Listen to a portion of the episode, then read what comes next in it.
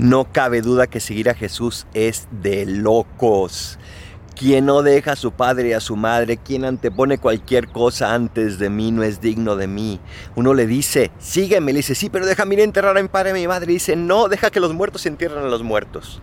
Obviamente no estamos hablando de algo literal, sino de el apego que tenemos tenemos que poner primero de todo y de todos a Dios nuestro Señor en el seguimiento de Cristo. Porque a ti también te llama Jesús a seguirlo. Porque a todos los cristianos nos llama y a ser radicales en este seguimiento. Porque la radicalidad es sinónimo del amor. Y el amor es la única respuesta que le podemos dar a Jesús. ¿Quieres seguirlo? Ponlo en primer lugar. Soy el Paradolfo. Recen por mí, yo rezo por ustedes. Bendiciones.